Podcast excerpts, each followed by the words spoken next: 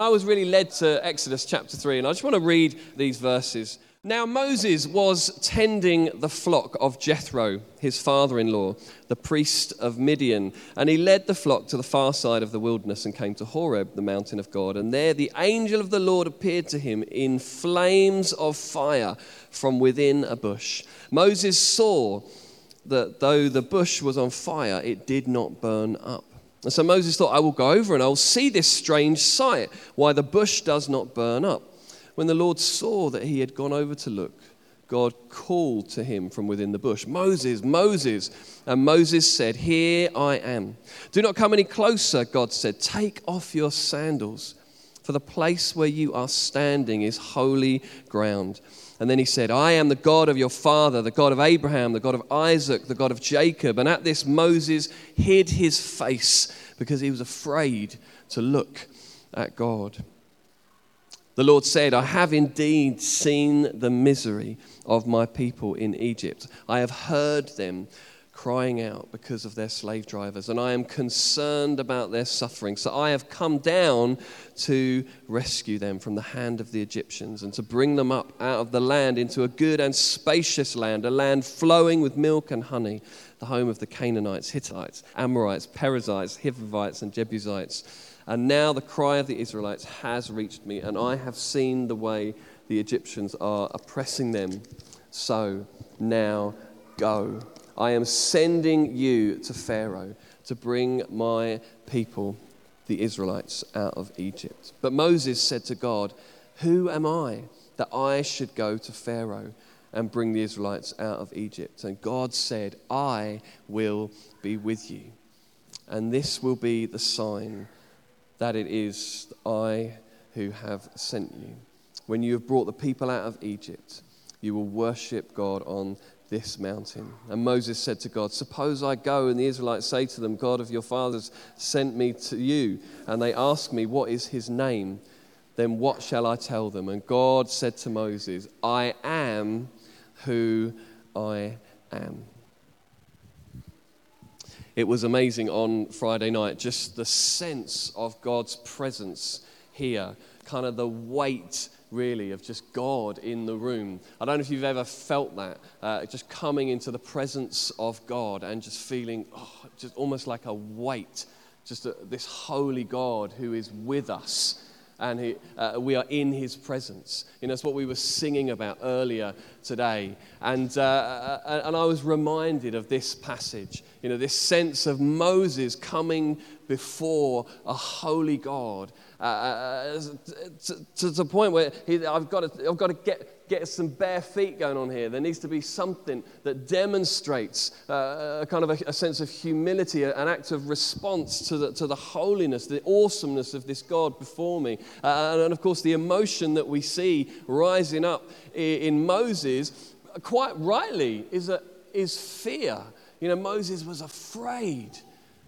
Here he is before the God of the universe, the Almighty God, was meeting with him.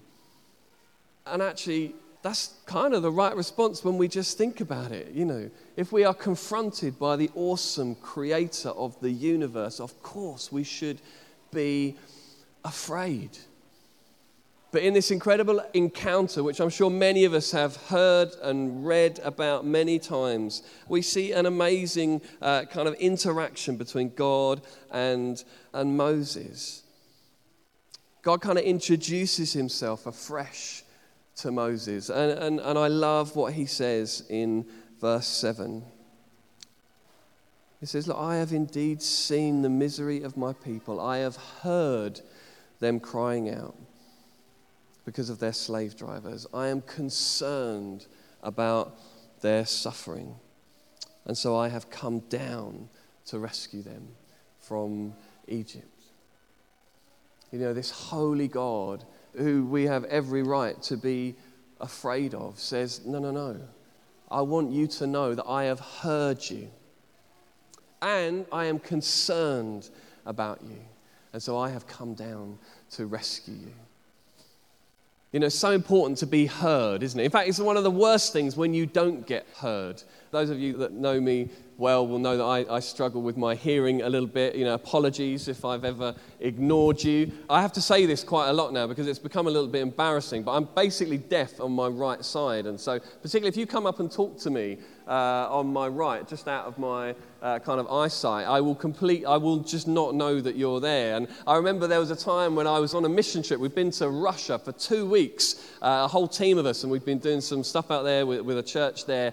And we were on the way home after two weeks, and we were at the airport, uh, and, uh, and this girl who was traveling with us came up to Charlotte, my wife, and, uh, and she said, Oh, I don't think Phil likes me. And Charlotte said, Well, why on earth would you say that?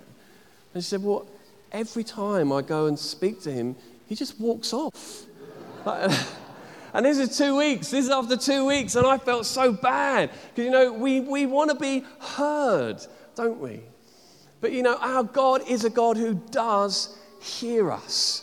You know, this is what we see here in this encounter. This holy God, you know, who, who we could consider just could be so far away and just so removed from us, but He hears us. You know, He knows us intimately. But it goes further than that because He doesn't just hear us, but He cares about us. You know, I, I love that in verse 7 I, I am concerned, says the Lord. I hear you and I am concerned for you. You know, we remember when Jesus uh, was here walking on this earth with his disciples, he was speaking to them and he said, You know what? I see even all the sparrows, and I care about them. You know, I, I know every hair on your head. You know, for some of us, that's more than others. But it's an amazing thing, isn't it, to know that God cares about the detail. You know, our God is a God of the detail. He doesn't just deal with us in broad brushstrokes. You know, he doesn't just deal with us as humanity. He deals with us as Jonathan, and as Charlie, as Philippa and Phoebe. You know, God cares about each and every one of us. He cares so much that He said, I'm going to come down and I am going to rescue you. And that is what we celebrate when we gather around bread and wine and we remember what Jesus has done for us. We remember the fact that He came down and he allowed his body to be broken. And he spilt his blood for each and every one of us because he cares about each and every one of us. And he cares about each and every situation that we are going through, each and every relationship that we have. Jesus cares about the detail. And my final thought, just from this passage that I felt God wanted us to just to recognize, is that he then says to Moses, Well, look, I've come down to rescue you because I am sending you. I am sending you to be a part of my rescue plan for the world. I am sending you. And, and of course, Moses says, well, What? Who am I? Moses' response is, Who am I? And then we get uh, this incredible conversation that then goes on between Moses and God. And there's so much that we could talk about, and we've got about 30 seconds now. But I just want to acknowledge the fact that God says, well, he doesn't really answer that question, does he? When Moses says, well, who am I? You're sending, who am I? And what does God says? God just says, I am. I am. You might feel like you haven't got the confidence to be a part of God's rescue plan. You know, you might see what's going on in the world and think, gosh, I don't have the words to say. I don't know, the, uh, I don't know how to pray about these things. Uh, you, know, you might look at the incredible stuff that Father Bernard is going to do and think, gosh, I could never go and do that. Yeah, but actually, God's answer to all of that is, well, actually, just, just look at me.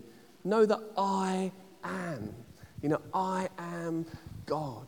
You know, the God who hears you, the God who is concerned about you, the God who has rescued you. And because of all that, you can go. You can go. I am sending you. I'm sending you into your streets, into your places of work, into your schools. You know, I am sending you to be a part of my rescue plan for the world.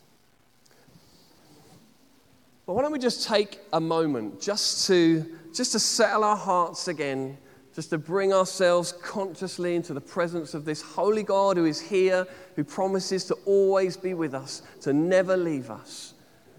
and to use each and every one of us for the sake of this world.